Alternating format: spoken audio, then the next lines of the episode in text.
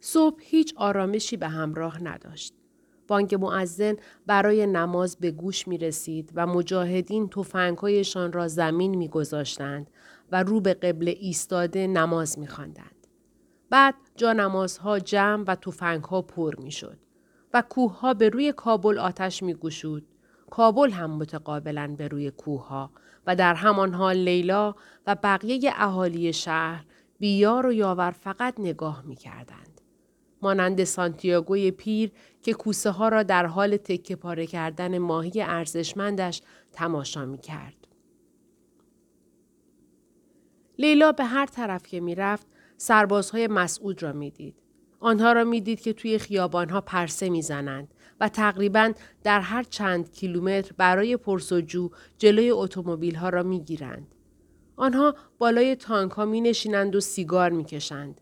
لباس نظامی به تن داشتند و پکول های سنتی به سر. از پشت کیسه های شن در سر تقاطوها آبران را می پاییدند. لیلا زیاد بیرون نمی رفت. وقتی هم می‌رفت همیشه همراه تارق بود که به نظر می رسید او هم از این کار جوانمردانه لذت می برد. یک روز تارق گفت یک اسلحه خریدم. آنها توی حیات لیلا زیر درخت گلابی نشسته بودند. اسلحه را به لیلا نشان داد. گفت این یک اسلحه نیمه خودکار است. برتاست. از دید لیلا که فقط یک چیز سیاه و مرگبار بود. لیلا گفت ازش خوشم نمی آید. از هرچه تفنگ است می ترسم. تارق کشاب را توی دستش چرخاند. گفت هفته پیش توی خانه ای در کارتسه سه تا جسد پیدا کردند. شنیدی؟ خواهر بودند. به هر ستاشان تجاوز کرده بودند. گلویشان را بیخ تا بیخ بریده بودند. انگشترهایشان را محکم با دندان از انگشتانشان کنده بودند. لابو جای دندانهایشان نمی‌خواهم این چیزها را بشنوم. تارق گفت نمی‌خواهم ناراحتت بکنم ولی فقط احساس می‌کنم بهتر است این همراه من باشد. حالا او ناجی لیلا توی خیابان بود. خبرهایی را که دهان به دهان میشنید به لیلا میرساند. تارق بود که به او خبر می‌داد. مثلا شبه نظامی های مستقر در کوه ها به تیراندازی هایشان شدت بخشیدند و بر سر تیراندازی ها شرط بندی می کنند. و غیر نظامی ها را از آن پایین نشانه می گیرند. همینطور الله بختکی زنی، مردی یا بچه را انتخاب می کنند. تارق می گفت آنها به اتومبیل ها موشک می زنند. ولی به دلایلی با تاکسی ها کار ندارند. و برای لیلا توضیح داد که به همین خاطر مردم این روزها اتومبیل های خود را با اسپری رنگ زرد می‌زنند. تارق برای لیلا توضیح داد که داخل کابل مرزبندی های بیثبات و خطرناکی هست. لیلا از او یاد گرفت که برای مثال این خیابان تا دم اولین درخت عقاقیا در سمت چپ مال این فرمانده است.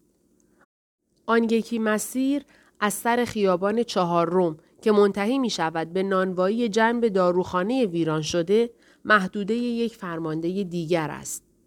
و اگر لیلا از آن خیابان عبور کند و نیم مایل به طرف غرب برود خودش را در حوزه استحفاظی دیگری می بیند. بنابراین شکار مناسبی است برای یک تیرانداز کمین کرده. حالا دیگر قهنمانان مامان را اینطور خطاب می کردند. فرمانده. لیلا شنیده بود که آنها را تفنگدار هم مینامند. بقیه هنوز بهشان می‌گفتند مجاهدین ولی با گفتن این کلمه شکلک هم در می آوردند. شکلکی زهراگین و حاکی از نفرت.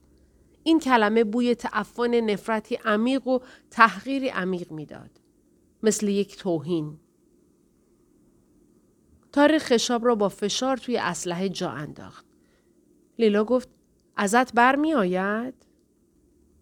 چه کاری؟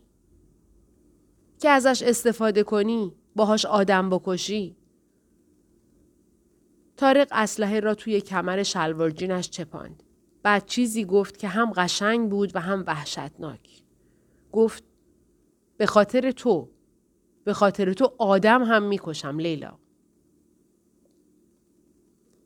تارق آرام به طرف لیلا سورید و دستهایشان با هم تماس پیدا کرد یک بار و یک بار دیگر.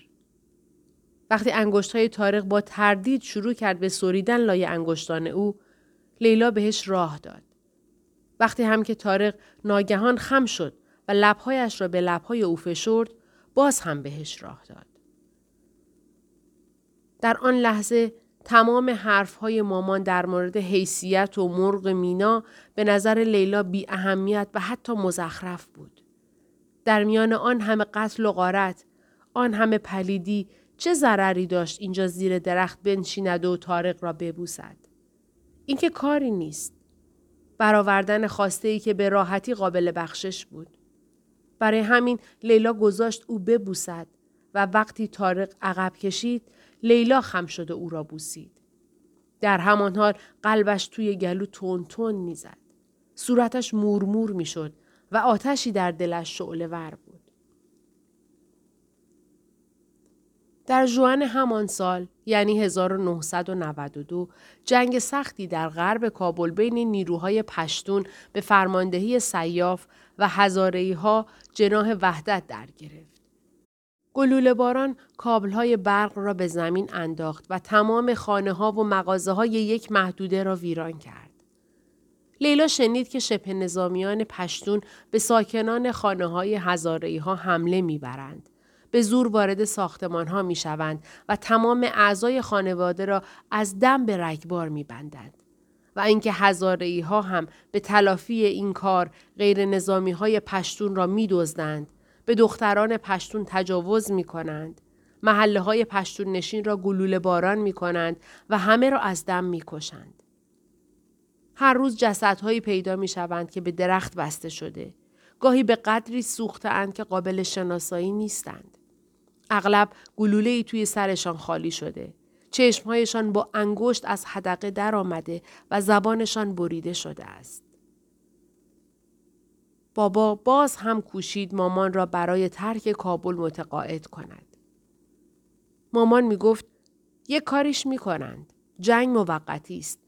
بالاخره دوره هم می نشینند و به یک نتیجه ای می رسند. بابا گفت فریبا این آدم ها فقط بلدن جنگ کنند. آنها اینطور بار آمدند که وقتی راه می روند توی یک دستشان شیشه شیر باشد و توی دست دیگر تفنگ. مامان با تندی گفت تو کی هستی که اینها را می‌گویی؟ مگر خودت در جهاد شرکت کردی؟ مگر از همه چیزت گذشتی و جانت را به خطر انداختی؟ یادت باشد. اگر مجاهدین نبودند ما هنوز نوکر و کلفت های شوروی بودیم. حالا می‌خواهی مجبورمان کنی بهشان خیانت کنیم؟ کسی که خیانت می‌کند ما نیستیم فریبا. پس برو. دخترت را بردار و بزن به چاک. برای من هم کارت پستال بفرست. اما بالاخره یک روز صلح می شود و من یکی منتظر آن روز می مانم. خیابانها به قدری ناامن شده بود که بابا دست به کاری غیر قابل تصور زد. لیلا را از مدرسه بیرون آورد. بابا خودش وظیفه آموزش لیلا را به عهده گرفت. لیلا هر روز سر شب به اتاق مطالعه بابا می‌رفت و در حالی که حکمتیار موشکهایش را بر سر مسعود در حاشیه غربی شهر میریخت بابا و لیلا درباره غزلیات حافظ و آثار استاد خلیل الله خلیلی شاعر محبوب افغان بحث می‌کردند. بابا یادش داد که چطور مشتق معادله درجه دو را به دست بیاورد. نشانش داد که چطور از چند جمله ها فاکتور بگیرد و نمودار منحنی های پارامتری را بکشد. بابا موقع درس دادن به کلی عوض می شد. به نظر لیلا در میان کتاب ها که دنیای او بود بلند قامتتر می نمود. به نظر می رسید صدایش از جایی آرامتر و عمیقتر می آید. و دیگر زیاد پلک نمی‌زند. لیلا او را مجسم می کرد که زمانی با چه وقاری تخت سیاه را پاک می کرده و با حالتی دلسوز و پدرانه از روی شانه دانش آموزی نگاهش می کرده است. اما گوش دادن کار آسانی نبود. حواس لیلا همچنان پرت بود. بابا می‌پرسید مساحت حرم چطور به دست می آید؟ و تنها چیزی که لیلا بهش فکر می‌کرد قلمبگی لبهای تارق بود و حرم نفس او روی دهانش و تصویر خودش توی چشمهای میشی او. لیلا بعد از ماجرای زیر درخت دو بار دیگر هم او را بوسیده بود. طولانیتر و پرتب و تابتر و با خود فکر می کرد ناشیگری کمتری به خرج داده. هر دوبار هم تارق را یواشکی توی کوچه تاریک همان جایی که روز مهمانی مامان داشت سیگار می‌کشید ملاقات کرده بود. بار دوم گذاشته بود تارق دست به پستانش بزند. لیلا بله بابا هرم مساحت کجایی تو؟ ببخشید بابا من آها بذار ببینم هرم هرم یک سوم مساحت قاعده ضرب در ارتفاع بابا با دودلی سر جنباند نگاهش روی لیلا کمی درنگ کرد و لیلا به دستهای تارق فکر می کرد که چطور پستانش را می فشرد و به سریدن دست او روی گودی کمرش وقتی همدیگر را می بوسیدند و می بوسیدند. یک روز در همان ماه جوان گیتی داشته با دو تا از همکلاسی هایش از مدرسه به خانه می رفته. فقط سه خیابان تا خانه فاصله داشته که یک موشک سرگردان به دخترها اصابت می کند. کمی بعد همان روز وحشتناک لیلا با خبر شد که نیلا مادر گیتی توی خیابانی که گیتی کشته شده بود از این سو به آن سو می دویده بدن تکه تکه شده دخترش را توی پیشبندی جمع می کرده و دیوانوار هی جیغ می کشیده. دو هفته بعد پای راست پوسیده گیتی که هنوز توی جوراب نایلونی و کفش کتانی ارغوانی رنگ بود روی پشت بامی پیدا شده بود. روز ختم گیتی روز بعد از کشته شدنش لیلا مات و مبهود در اتاقی که زنها گریه و زاری می‌کردن نشسته بود. این اولین باری بود که لیلا کسی را از دست داده بود که می شناختش. بهش نزدیک بود و دوستش می داشت. اصلا نمی توانست با این واقعیت باور نکردنی که گیتی دیگر زنده نیست کنار بیاید. لیلا توی کلاس فقط با گیتی یادداشت‌های مخفیانه رد و بدل می کرد. ناخونهایش را لاک می‌زد و موهای چانه اش را با موچین بر می داشت. گیتی بود که می‌خواست با صابر که دروازبان بود ازدواج کند. گیتی مرده بود. مرده بود. تکه تکه شده بود. آخر سر لیلا شروع کرد به گریه کردن برای دوستش و تمام هایی که نتوانسته بود سر تدفین برادرهایش بریزد حالا سرازیر شد. 25 لیلا قادر نبود از جایش جون بخورد. انگار توی تمام مفصلهایش سیمان ریخته بودند. گفتگویی در جریان بود و لیلا می‌دانست که خودش یک سر قضیه است. ولی حس می کرد او را نادیده گرفتند. انگار فقط گوش ایستاده بود. همینطور که تاریخ حرف می‌زد لیلا زندگی خودش را مثل تناب پوسیده ای می‌دید که داشت پاره می‌شد. شکافته می‌شد. الیافش از هم میگسست و تکه تکه می‌شد. بعد از ظهر یک روز گرم و دم کرده اوت 1992 بود و آنها توی اتاق نشیمن خانه لیلا بودند. مامان سراسر روز درد معده داشت و چند دقیقه پیش با وجود موشک هایی که حکمتیار از جنوب می‌زد بابا او را پیش دکتر برده بود. حالا تارق اینجا بود. کنار لیلا روی کاناپه نشسته. به زمین چشم دوخته. دستها را بین زانوهایش گذاشته بود. داشت می گفت که قصد رفتن دارد. نه از آن محل. نه از کابل. بلکه به کلی از افغانستان. داشت می‌رفت. لیلا کور شده بود. کجا؟ کجا می روید؟ اول پاکستان. پیشاور. بعدش نمی‌دانم. احتمالا هندوستان، ایران. چه مدت؟ نمی‌دانم. منظورم این است که چند وقت است که میدانی؟ از چند روز پیش. می‌خواستم بهت بگویم لیلا. به خدا. ولی نتوانستم بگویم. می‌دانستم چه حالی می‌شوی. کی می روید؟ فردا. فردا؟ لیلا به من نگاه کن. فردا؟ به خاطر پدرم. دیگر قلبش تحمل ندارد. تحمل این همه جنگ و خونریزی را. لیلا صورتش را با دستها پوشاند. دلهوره در تنش جوشید و سینه اش را پر کرد. با خود فکر کرد که باید پیشبینی چنین روزی را می کرد. تقریبا همه کسانی که می شناخت بار و بندیلشان را بسته و رفته بودند. توی محل دیگر قیافه آشنایی نمانده بود و حالا فقط چهار ماه پس از شروع جنگ بین گروه های مجاهدین لیلا دیگر کسی را توی خیابان نمی شناخت. خانواده حسینه در ماه مه به تهران گریخته بودند. وجمه و ایل و تبارش همان ماه به اسلام آباد رفته بودند. پدر و مادر گیتی و خواهر و برادرهایش در ماه جوان کمی بعد از کشته شدن گیتی رفته بودند. لیلا نمی‌دانست به کجا رفتند. می‌گفتند که راهی مشهد در ایران شدهاند. بعد از رفتن مردم خانه هایشان چند روزی خالی می ماند. بعد یا نظامی ها اشغالشان می کردند یا غریبه ها می آمدند و می نشستند. همه داشتند می رفتند. حالا هم تارق. تارق داشت می گفت تازه مادرم هم دیگر سنی ازش گذشته است. مدام در ترس و لرز هستند. لیلا به من نگاه کن. باید به هم می گفتی.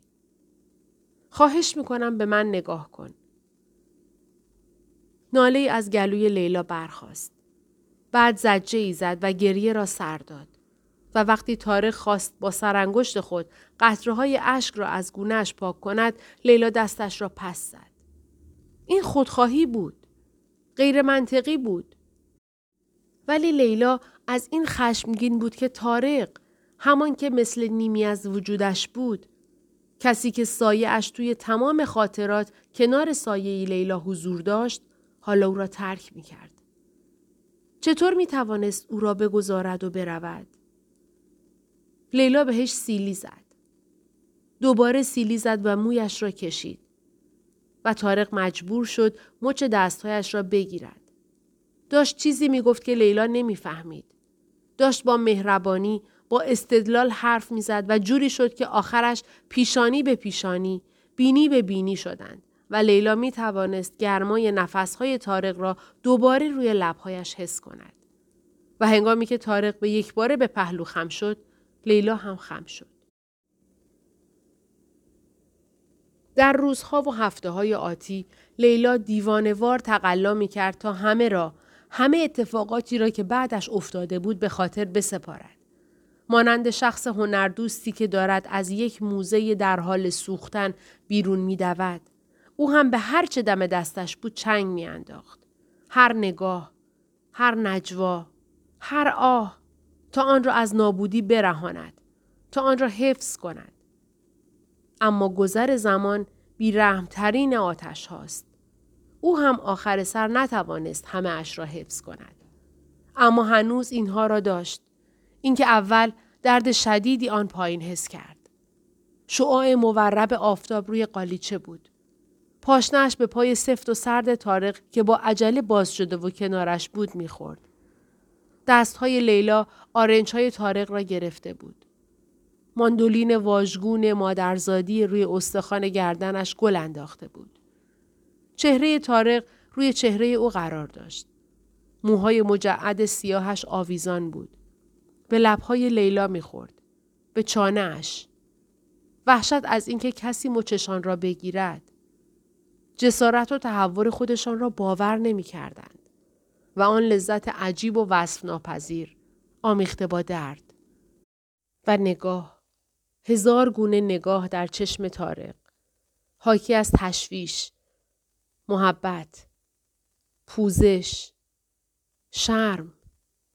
اما بیشتر و بیشتر از همه گویای تمنا بود. بعدش شوریدگی بود. دکمه پیراهنها تون تون بسته شد. کمربندها سفت و موها با دست مرتب شد.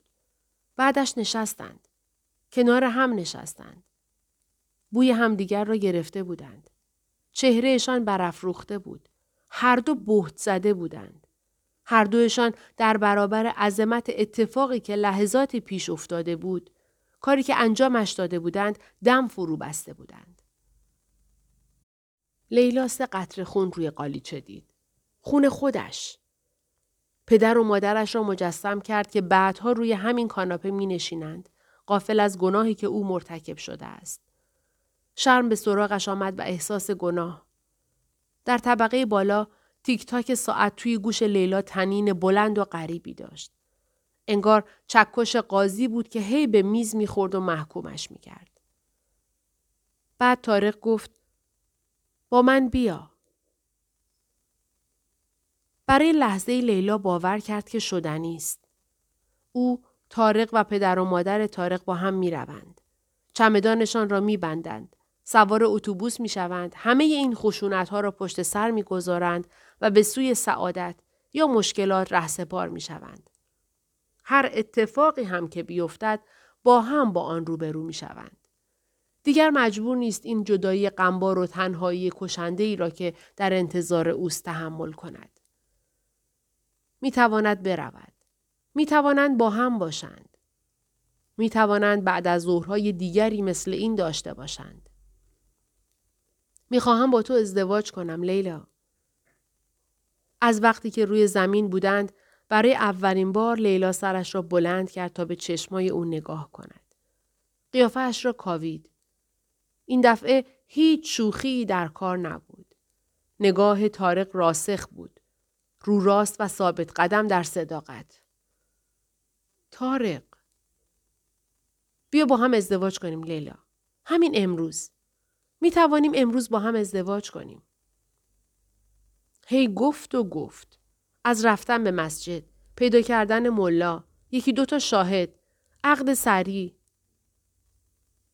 اما لیلا به مامان فکر می کرد که چقدر سرسخت و سازش ناپذیر بود. عین مجاهدین. فضای اطرافش مملو و از کینجویی و یأس بود. به بابا هم فکر می کرد که از خیلی وقت پیش تسلیم شده بود. به او که حریف غمزده و مفلوک مامان شده بود. گاهی اوقات حس می کنم تنها کسم تو هستی لیلا. شرایط زندگی لیلا حقیقت گریزناپذیر زندگیش همین بود. تو رو از کاکا حکیم خواستگاری می کنم. او دعای خیرش را بدرقه راهمان می کند لیلا. مطمئنم. راست می گفت. بابا این کار را می کرد. ولی خودش از پا می افتاد. تاریخ هنوز داشت حرف می‌زد. پچ پچ می کرد. بعد صدایش ملتمسانه بلند می شد. بعد دلیل و برهان می آورد. قیافش امیدوار می شد. بعد غمگین. لیلا گفت من نمی توانم. این حرف را نزن. من دوستت دارم. مرا ببخش. دوستت دارم. چقدر برای شنیدن این کلمات از زبان او انتظار کشیده بود. چند بار خواب دیده بود که تارق این حرف را می‌زند. حالا این هم از این. بالاخره به زبان آمد و بازی روزگار او را از پا درآورد. لیلا گفت آخه نمی‌تونم پدرم را ترک کنم. من تنها چیزی هستم که برایش باقی مانده. قلب او هم تحمل این را ندارد. تارق این را می‌دانست. می‌دانست که لیلا نمی‌تواند تعهدات زندگیش را زیر پا بگذارد. همانطور که او هم نمی‌توانست. ولی همچنان ادامه داشت. از او التماس بود و از لیلا انکار. او پیشنهاد می‌کرد و لیلا عذر می‌خواست. اشکهای او بود و اشکهای لیلا. آخر سر لیلا مجبور شد او را به زور راهی کند. دم در لیلا از او قول گرفت که بدون خداحافظی برود. در را به رویش بست. پشتش را به در که زیر مشتهای تارق میلرزید تکان داد. با یک دست به شکمش چنگ انداخت و با دست دیگر دهانش را گرفته بود. در همان حال تارق از پشت در حرف می‌زد و قول می‌داد که بر گردد. که به خاطر او بر گردد. لیلا همانجا ایستاد تا اینکه تارق خسته شد. تسلیم شد و بعد به صدای ناهماهنگ پاهایش گوش سپرد تا زمانی که او دور شد. تا زمانی که دیگر صدایی نبود جز صدای شلی که روی تپه ها و صدای قلب خودش که توی شکمش می‌زد. توی چشمهایش. توی استخوانهایش.